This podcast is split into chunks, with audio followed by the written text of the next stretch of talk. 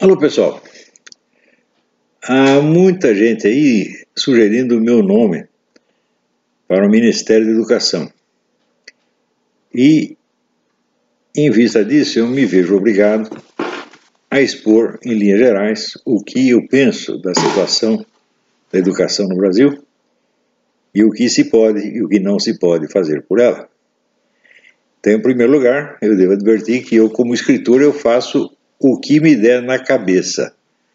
E eu, como ministro, eu só posso fazer o que o regulamento do cargo me exija e me permita, coisa da qual eu não tenho sequer a menor ideia. Então, desde logo, me colocar no Ministério da Educação seria uma tremenda irresponsabilidade. Isso não quer dizer que eu não entenda absolutamente nada de educação, ao contrário, entendo.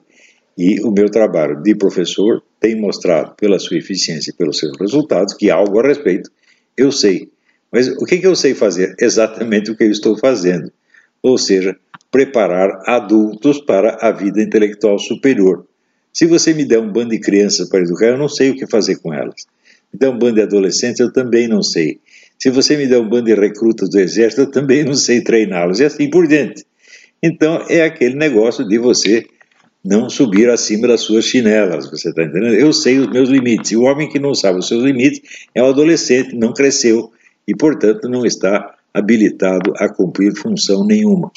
Eu cumpro a minha função e cá entre nós eu cumpro muito bem. Os meus alunos estão aí, são milhares os que é, reconhecem que foi, foram as minhas aulas que despertaram a sua inteligência, que os colocaram na pista da, da vida intelectual superior e assim por diante. São milhares de depoimentos, não, é? não sou eu que estou dizendo isso.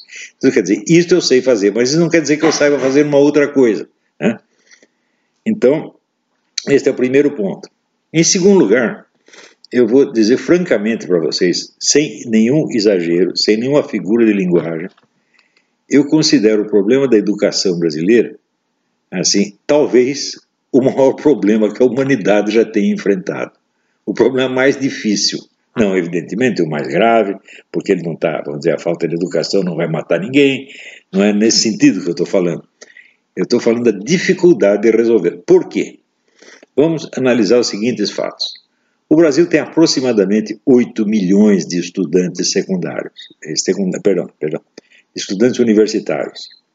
Desses, 50% são analfabetos funcionais.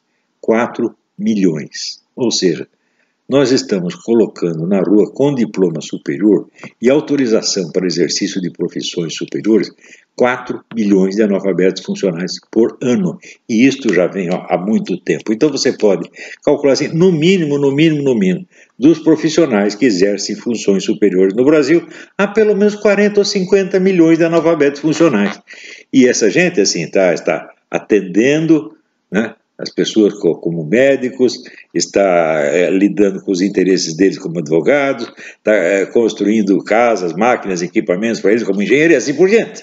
Isso sem contar os que estão dando palpites sobre as grandes questões da filosofia, da sociedade, da moral, etc., como filósofos ou cientistas sociais. 40 ou 50 milhões de chupins analfabetos funcionais. E nós estamos pagando tudo isto. O que, que nós vamos fazer com esta gente? Hum? Se fosse em Cuba, não teria problema nenhum. Mandaria todo mundo cortar cana. Caça o diploma e manda cortar cana. Só que nós não podemos fazer isso. Nós não temos meios de agir para consertar este problema. Então, chega lá, o sujeito, ah, agora eu sou ministro da Educação. Tá? Você não vai ser ministro da Educação, por exemplo, você vai ser o ministro da falta de educação. No ensino secundário, nós temos aproximadamente 28 milhões de inscritos que sistematicamente, todo ano, tiram os últimos lugares nos testes internacionais, abaixo dos alunos da Zâmbia, da Serra Leoa, do Paraguai, dos países mais pobres que você possa imaginar. O que, que nós vamos fazer com isso, gente? Sabe o que, que produziu isso? Eu vou lhe dizer. O que produziu isso foi a mentalidade criminosa que considera a educação um benefício que o Estado está dando ao indivíduo considera a educação um direito de todos. Né? Então, é assim: esta ideia introduz na cabeça do cidadãozinho a crença de que ele está recebendo a educação e o seu diplominha secundário ou superior para o seu benefício, não para que ele preste algum serviço à sociedade. Então você tem direito a um canal de ascensão social e você pega o canal com o nome de diploma e você sai na rua enganando as pessoas, fazendo um serviço de merda, tá certo? E ferrando com a vida dos seus semelhantes e achando que está exercendo um direito. Esse direito não existe, meu filho. Hein? A educação superior não é um direito. Hein? De jeito, em hipótese alguma.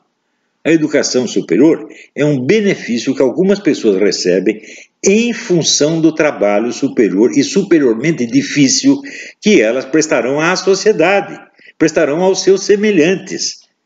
Ora, quem é que durante o, o, o, exercício desse seu maravilhoso direito de acesso à educação superior está pensando nos seus semelhantes, está pensando no seu direito. E esse direito tem que ser dado para todos. Eu, não, meu filho, esse direito tem que ser conquistado pela prova de que você vai se dedicar seriamente àquela profissão. Mas, meu Deus, se você não estuda, nem se dedica seriamente ao próprio estudo, como é que vai se dedicar seriamente à profissão cujo diploma você vai receber. Isso é impossível. Isso significa, desses 8 milhões né, de, de sujeitos que estão cursando universitário, todos estão lá apenas para conquistar um meio de ascensão social. Eles não perguntam assim, mas eu vou exercer algum trabalho útil? O que, que eu vou fazer pela sociedade humana? Qual é a minha utilidade? Eles vão me pagar para quê? Ninguém pergunta isso. Então, essa história de que a educação é o direito de todos, isso é uma coisa de demagogos, criminosos.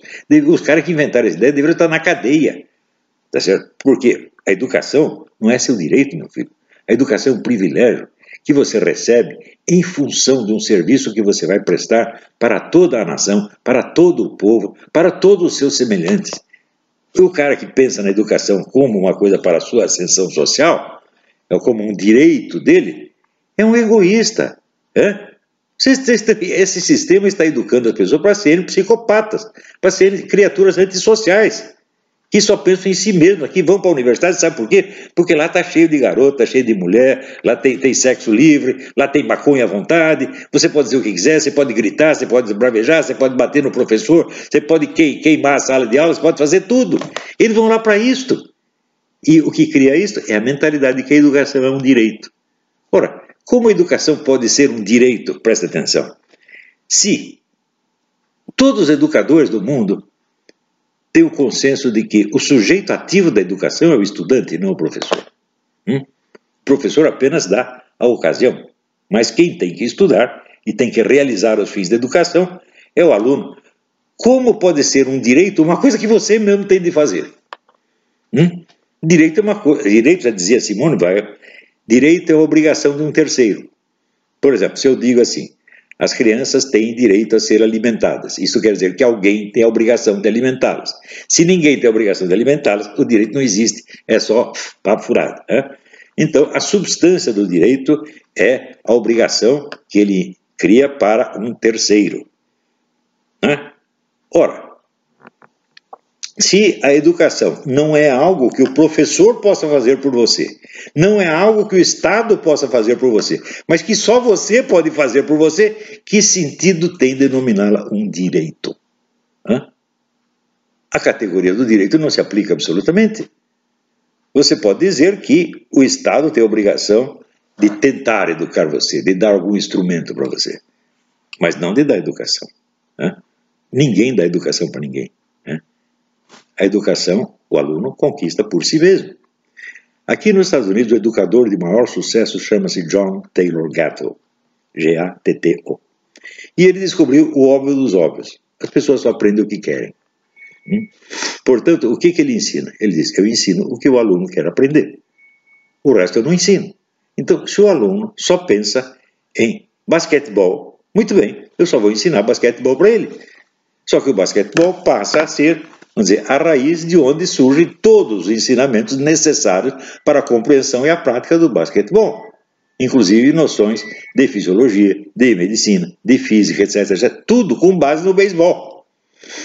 Se o aluno estiver interessado em luta de boxe, então vai ser a luta de boxe.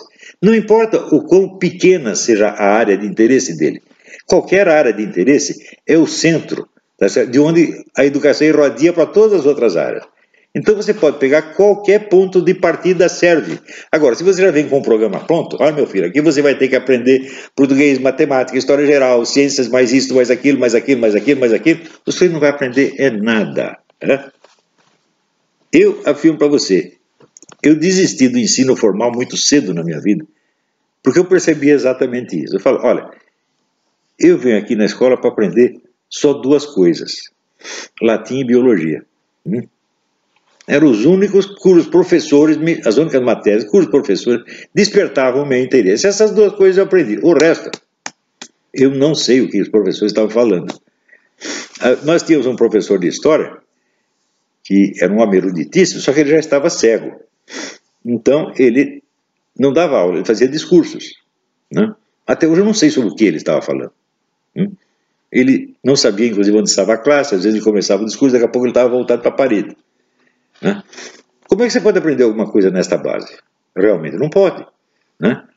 Havia os professores, havia uma diretora que foi pega dando para um aluno na sala da diretoria e outro que foi pego vendendo diploma. Então, diante dessas coisas, eu falei, mas esse lugar aqui não é sério, esse lugar aqui é perigoso. Eles estão aqui para tomar o meu tempo, tomar as minhas energias. Eu fiz as contas. Se eu, em vez de vir para cá todos os dias, levo uma hora para chegar aqui, outra hora para voltar, tenho que carregar essa mala pesada, e tem mais isso, e mais aquilo, e mais aquilo outro, estou gastando um tempo desgraçado. Se eu ficar em casa e estudar duas horas por dia, eu ganho muito mais do que isso. E a minha vida é a prova disso. Eu vou dizer uma coisa, eu sou uma das raríssimas pessoas que tem educação universitária no Brasil, porque eu conquistei por mim mesmo. Numa universidade brasileira é impossível, impossível. Hã? Eu vejo, claro que eu não conheço todas as universidades, mas eu conheço suficientemente o ensino de filosofia e ciências humanas, que eu sei que é um desastre. Um exemplo do desastre é, por exemplo, o, o uso que se faz, que nas universidades, que os professores, como por exemplo esse seu Renato Janina Ribeiro e outros, fazem da palavra fascismo. Eles não têm a menor ideia do que foi o fascismo. Eles nunca estudaram isso. Não tem nenhuma substância histórica o que falam do fascismo. Nada, zero, zero, zero, zero, zero. Né? Eles partem de uma ideia que foi criada, vamos dizer, mais ou menos por Antônio Gramsci e outros marxistas, de que, como só o marxismo tem uma teoria racional da sociedade e da história, quem quer que se oponha àquilo é, está no irracional. Partindo do princípio de que o fascismo é racional, então o fascismo não é sequer uma ideologia, não é uma filosofia, não é nada. O fascismo é apenas é, violência, gente gritando, etc, etc. Graças a isso, todo mundo ignorou a ideologia inteira do fascismo. Né? Ninguém estudou, só começaram a partir dos anos 50, graças a um sujeito chamado James Gregor aqui nos Estados Unidos e a um historiador italiano chamado Emilio Gentili. Eles falaram, vamos parar de, de chutar coisas, vamos estudar, vamos ver o que, que os caras realmente pensavam. Daí você descobre isso que eu anotei num post é, ontem, né? aquele problema, assim, enigma terrível. Né? O fascismo e o socialismo são tão parecidos nos seus métodos de governo, mas tão, tão, tão parecidos, que chega, chega a ser um enigma você pergunta por que, que eles se odiaram tanto. Né? E daí só tem uma explicação. Ambos eram regimes ditatoriais, violentos, cruéis, assassinos, tá certo? e sobretudo ladrões, viravam tudo que o povo tem, reduz a fome, né? mata, tortura, prende, etc, etc. É, é, ambos faziam a mesma coisa, né? censura para tudo quanto é lado, polícia, polícia política invadindo a sua vida, era a mesmíssima coisa, só havia uma diferença. O comunismo se dizia herdeiro da tradição iluminista e, portanto, ele fazia tudo isto em nome da democracia, da liberdade, dos direitos humanos, de um futuro igualitário, papapá, papapá. E o fascista assumia que ele não gostava de liberdade, não gostava de direitos humanos, não gostava de democracia, e que o negócio era ditadura mesmo, e que era, o negócio era bater em todo mundo. Então eu comparo. De um lado você tem um hipócrita maquiavélico, do outro lado você tem um sincerista obsceno. Essa é a diferença fundamental entre comunismo e fascismo. E por isso os comunistas odiavam os fascistas, porque bastava aparecer um fascista no pedaço que toda a hipocrisia do comunismo se revelava. Olha, esse cara aí está confessando não só os crimes dele, mas está confessando os seus também, que você esconde. Então, claro, tem que esconder o fascismo, tem que varrer o fascismo para baixo, baixo do tapete. Tá certo? E vieram fazendo isso até hoje, e, e, nas universidades brasileiras, qualquer coisa que o comunista não gosta, ele chama de fascista. Ora, eu estudei o fascismo, já estou pensando até escrever um livro assim. Que caralho é o fascismo? Né? Porque a ignorância a respeito é tanta, e é a ignorância universitária, gente. É a ignorância de caras que posam como professores. E que, junto, como não tem cultura suficiente, não tem cultura universitária mesmo, é tudo falso. Né? Eles também não são capazes de analisar a realidade quando ela está na cara deles. Por exemplo, nós sabemos que no Brasil, há 30 anos, o pessoal de esquerda censura, discrimina, boicota, destrói carreiras universitárias, tapa a boca das pessoas, estão fazendo isso há 40 anos. Né? Daí aparece a menina, que é a Ana Carolina Companheira, e diz: Olha, vamos lá e vamos fotografar o que está acontecendo. Imediatamente aparece o Renato Janina Ribeiro dizendo: Não, isso é uma onda de violência fascista dentro da universidade. O quê? Ela não fez nada, ela só disse que sugeriu que fizessem. É? Não que fizessem o que vocês estão fazendo. Por exemplo, o que fizeram com o meu filme, Jardim das Aflições, em várias universidades, é? Que se reuniam gritando, agitando, fazendo, tocando fogo nas coisas, atemorizando as pessoas para não passar o filme, porque eles têm medo de ver o filme, meu Deus do céu. Vocês que fazem isso. O Renato Fernandes, são seus discipulinhos que fazem isso. E daí aparece a menina e simplesmente sugere. Né? Eu achei a sugestão até, inclusive, ingênua. Tá porque ela fazer isso, ela está se sujeitando Aqui digo exatamente isso dela, não é assim que se lida com esses caras, você tem que ter um pouco de conhecer a malícia deles né? E, saber por onde mexer. Né? Isso não quer dizer que você deve policiar o seu vocabulário. Não, não, não, eu não policio o meu vocabulário de jeito nenhum. Mas eu não dou arma para o inimigo, eu digo as coisas de tal maneira que se ele for reclamar vai sair pior ainda. Sempre foi assim e sempre será. Se, enquanto eu não ficar gaga, vai ser assim. Né? Depois já não interessa mais. Bom, então, o que, que nós vamos fazer com esses meninos que tinham os últimos lugares nos testes internacionais, que são derrotados por menininhos seminus e miseráveis, famintos da Zâmbia, da Serra Leoa, né? dos países mais pobres do mundo. O que, que nós vamos fazer com esses camaradas bem alimentados, porque aqui os alunos, maioria classe média, bem alimentados, né, que tira os últimos lugares. O que, que nós vamos fazer com esses 4 milhões de analfabetos funcionais que estão anualmente sendo despejados no mercado? Hum? E que estão lá porque acreditam que a educação, que o diploma superior é um direito que eles têm. Diploma superior não é um direito, meu filho. Diploma superior é uma obrigação que você tem para cumprir com a sociedade. Agora, se o sujeito não cumpre, mas a sua profissão superior é um direito, então a competência ou a incompetência não faz diferença, é um direito, um direito é um direito. Não é isso?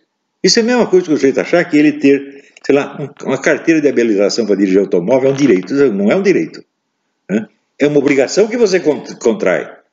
Né? Você vai lá, faz o exame, então você agora você tem a obrigação de cumprir as leis e dirigir direito. Antes você não tinha essa obrigação. Agora que você tem a carteira, você tem. Diploma é a mesma coisa, meu filho. Né? Por exemplo, eu não sou obrigado a curar ninguém. Chega o sujeito aqui, o doutor, estou com hemorroida, estou falando, vai no médico, não é comigo o negócio. Né? Se eu tenho um diploma de medicina, eu contraria um direito? Não! Contraria uma obrigação de tratar daquele sujeito de acordo com o melhor do que a ciência pode me ensinar. Hum? Do mesmo modo, se você é advogado, tem um diploma, agora você é doutor, muito bem. Isso quer dizer que você tem a obrigação de orientar o sujeito segundo as leis existentes e fazer com que os direitos dele sejam respeitados. Essa é a sua obrigação para com ele. Você não tem direito nenhum, meu filho. Seu único direito é cumprir sua obrigação. Diploma superior é isso, ele é obrigação e só obrigação, não é mais nada. Agora, você acha que esses 8 milhões que estão lá, estão lá para cumprir uma obrigação? Não, estão para subir na vida, porque alguém ensinou para eles que a educação é direito de todos. Hã? Não é direito de todos. Direito é obrigação, a obriga, educação é educação é uma obrigação de quem a contraiu. É este que é o negócio. Então, se nós queremos consertar a educação no Brasil, então, em primeiro lugar, nós temos que limpar o vocabulário com o qual nós falamos disso. Parar com essa história de que a educação é direito. Né? Direito tem aqueles que serão atendidos por esses profissionais superiores. Né? Você tem o direito de ser bem tratado pelo médico, de ser bem orientado pelo advogado, de ser bem educado pelo professor de filosofia, dizendo já como eu ensino, eu ensino filosofia, não vocês, gente da USP, vocês são todos vigaristas, todos, todos, sem exceção. Não tem um que preste. Porque quando tem um que preste, geralmente é um sujeito que veio do exterior, hum, ou que está totalmente deslocado no meio, que é mal visto. Por quê? Porque não repete os slogans e os chavões que constituem toda a sua filosofia. Quando o Paulo Arantes escreveu aquele livro reconhecendo que em 70 anos a USP não havia produzido um único filósofo, imediatamente o departamento de filosofia da USP tinha que ser fechado. Porque estou um negócio, aqui tem uma escola de equitação, só que nunca um sujeito ali conseguiu ficar em cima do cavalo por mais de um minuto. O que, que você faz? Fecha essa porcaria. Então, isso, a faculdade de filosofia da USP é uma porcaria. E ainda vem essa história, não, nós não produzimos filósofos, produzimos grandes historiadores da filosofia. O quê? Você não produziu nenhum historiador da filosofia. Nenhum. Nenhum que preste. Porque o único livro bom de história da filosofia que eu vi no Brasil foi a do Castro Neri, História da Filosofia Antiga, né? que foi publicado em 1936, 37. Nunca mais vi nada que prestasse. Né? Ora, eu mesmo dei um cursinho que em, versão resumida foi depois publicado como CD e transcrição. Transcrição não gostei muito, está mal feita, mas tem, que é a história essencial da filosofia. Que depois de aparecer seu Paulo Giraldelli, é o inventor do parto anal. Hum? Basta isso. Ele diz que antigamente os homens não conheciam o coito vaginal, hum? só o coito anal. E que o coito vaginal foi a descoberta tardia. Então vocês imaginam por onde nasciam as crianças, por onde se geravam e nasciam as crianças até então. O sujeito que diz isso, evidente, tem que estar internado no hospício. Mas ele, vendo o título do meu curso, criou um, um curso dele com o mesmo título. Né? É isso. E esse cara é professor universitário. Bom, mas eu vi uma cena dos alunos dele quase batendo nele. Né? Então entende-se o ensino que ele dá. Então, mas no Brasil, um país onde Paulo Giraldelli é aceito como professor de filosofia, o país está acabado. Né?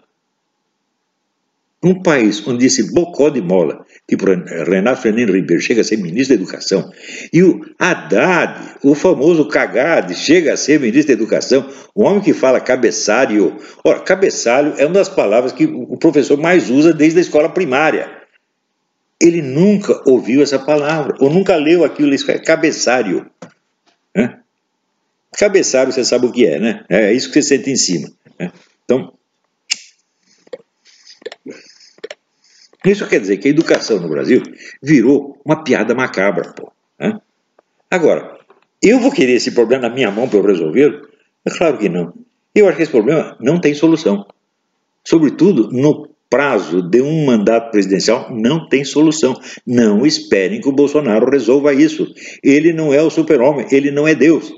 Este problema, só a sociedade brasileira como um todo, se tomar consciência do problema, talvez consiga fazer alguma coisa para resolver. Mas como é que vai tomar consciência do problema se todo mundo está embalado na ilusão de que a educação é um direito? Outra ideia pior ainda é que a educação é um meio de subir na vida. A educação não eleva ninguém. Isso aí uma vez a Odebrecht, que a Fundação Odebrecht me pediu um parecer sobre isso. Estavam lançando uma campanha para o povo exigir melhor educação. Né? É, ele falou, vai dar certo? Falei, não, não vai. Porque é o seguinte, a educação no Brasil não é um meio de subir na vida. Ela não dá isto a quem a tem, mas nega a quem não a tem. A educação não foi feita para ajudar você a subir na vida, mas para impedir você de subir na vida se você não tiver o diploma tal ou qual. Porque, olha, subir na vida sem o diploma, só com o poder do conhecimento puro e simples, olha, meu filho precisa ser um bocado inteligente para fazer isso. Eu fiz isso, né? inteligente, corajoso e forte, coisa que a maior parte das pessoas não, simplesmente não são. Então, eles precisam do diploma porque só conseguem subir na vida com a ajuda do professor, da instituição, etc, etc. Então, mas isso é uma falsa promessa. Né? Você já viu na Vila Paulista, tem uma loja chamada assim, Engenheiro que virou suco. O nego tinha lá um diploma de engenheiro, não conseguiu ganhar um tostão, abriu uma lojinha de suco na Vila Paulista e, e fez o seu pé de meia com o suco. Né? Nós sabemos que em muitos países a situação é assim. Na Rússia é assim. Na Rússia você encontra engenheiro, médico varrendo rua. Todo o regime comunista dava diploma de curso superior para todo mundo. Só que não é emprego para todo mundo. Né? Então, esta coisa da educação como direito é uma mentira. Isso tem que acabar. A educação não é um direito que você tem. A educação é uma obrigação que você contrai para, contrai para com toda a sociedade. Basta colocar esta ideia na cabeça e você já começa a ver as coisas com mais realismo. Agora, o nosso problema não é como nós vamos educar mais brasileiros. Né? O problema é o que nós vamos fazer com os analfabetos funcionais que já estão na rua. Você sabe quantos analfabetos funcionais tem no parlamento? Né? Pelo menos 50%. Né? Uns 300 em Guimbra. Né? 300 analfabetos funcionais. Tudo falando grosso. Tudo a seu doutor. Né? No ministério. Né? Quantos analfabetos funcionais tem no ministério Lula? Né? No ministério Dilma? E assim por diante. Isto é um desastre educacional como nunca aconteceu no mundo. Hã? Agora, vocês querem me botar no ministério para resolver isso?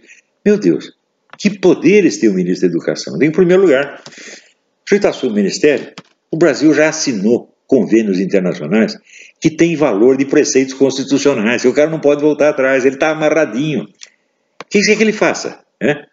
Então, uma coisa que eu penso é o seguinte: a educação no Brasil não tem solução no nível federal. Talvez no municipal ou estadual ainda tenha, porque eles têm mais, mais margem de manobra. E, sobretudo, na esfera da iniciativa privada, você pode fazer muita coisa.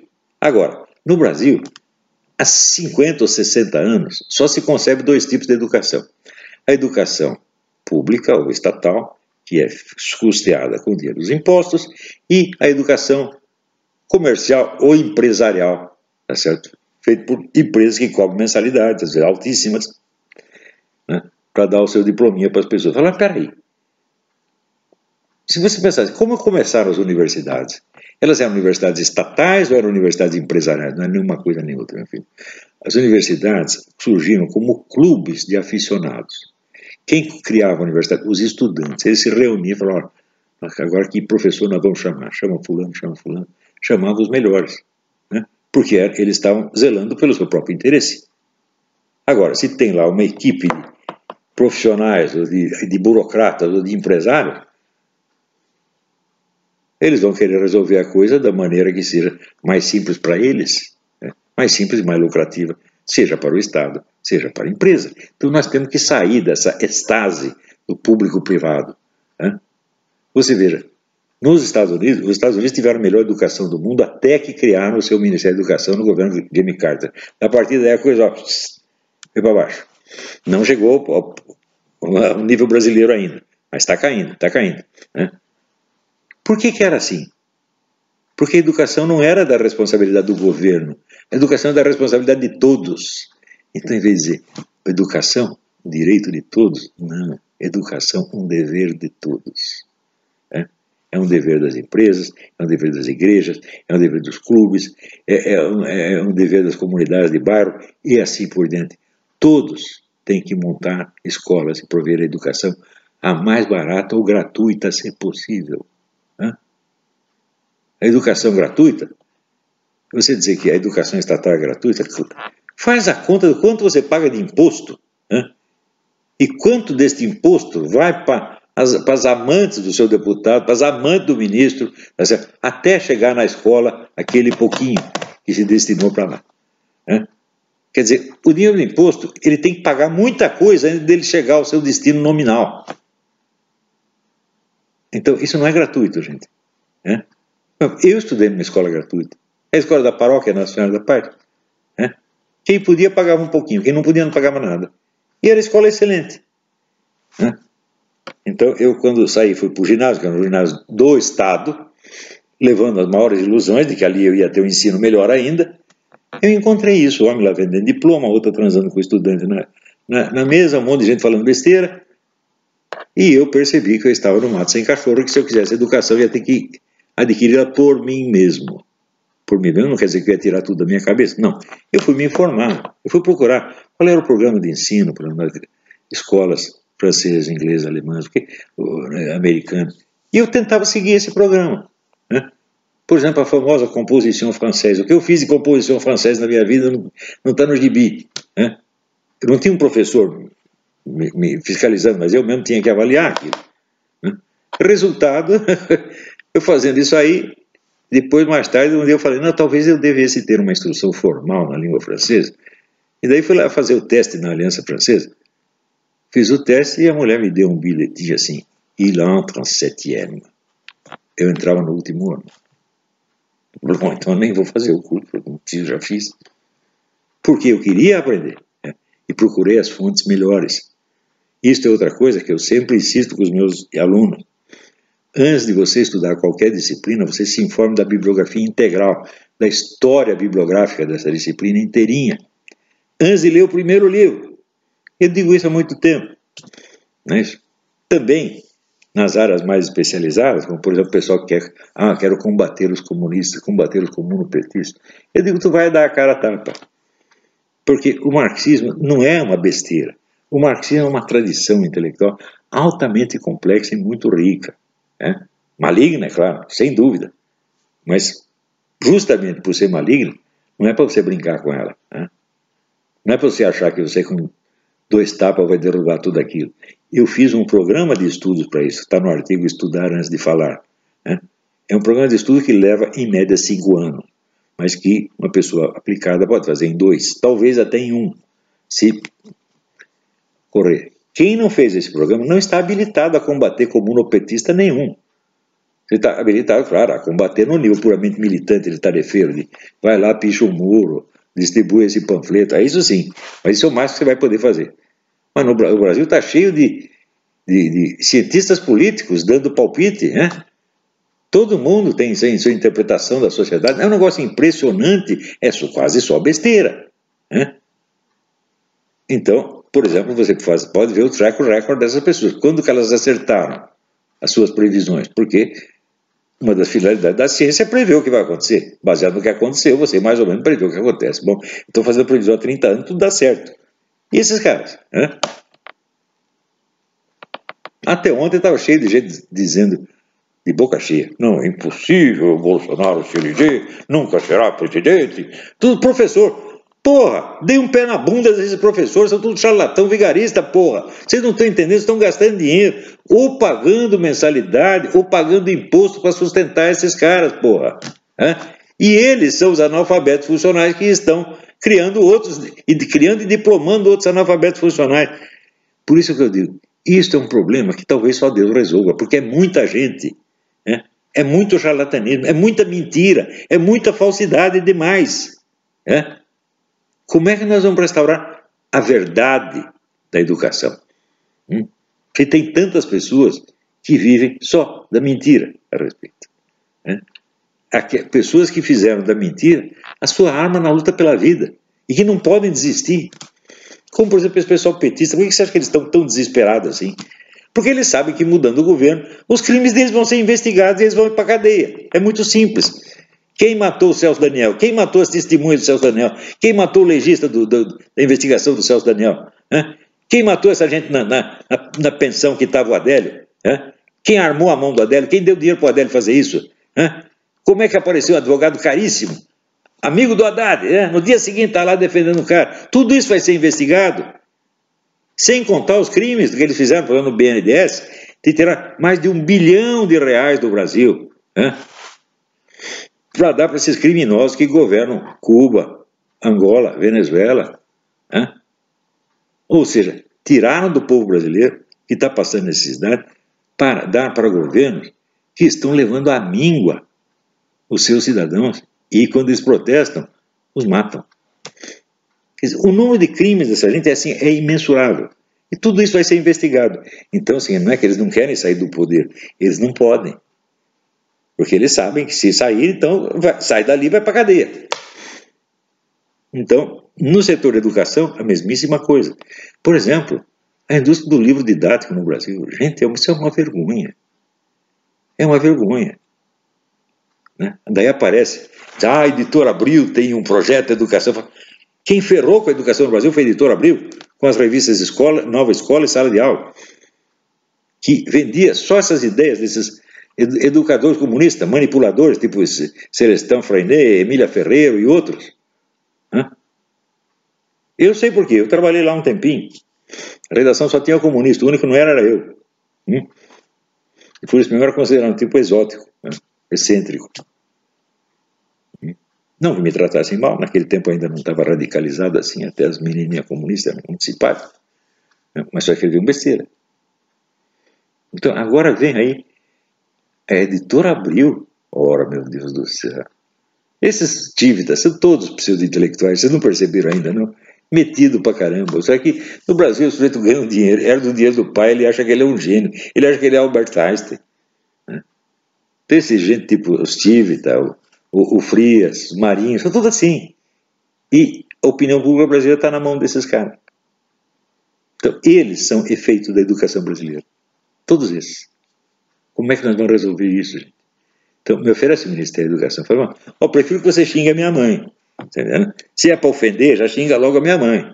Não me chama de ministro, pelo amor de Deus, tá bom? Até lá, obrigado.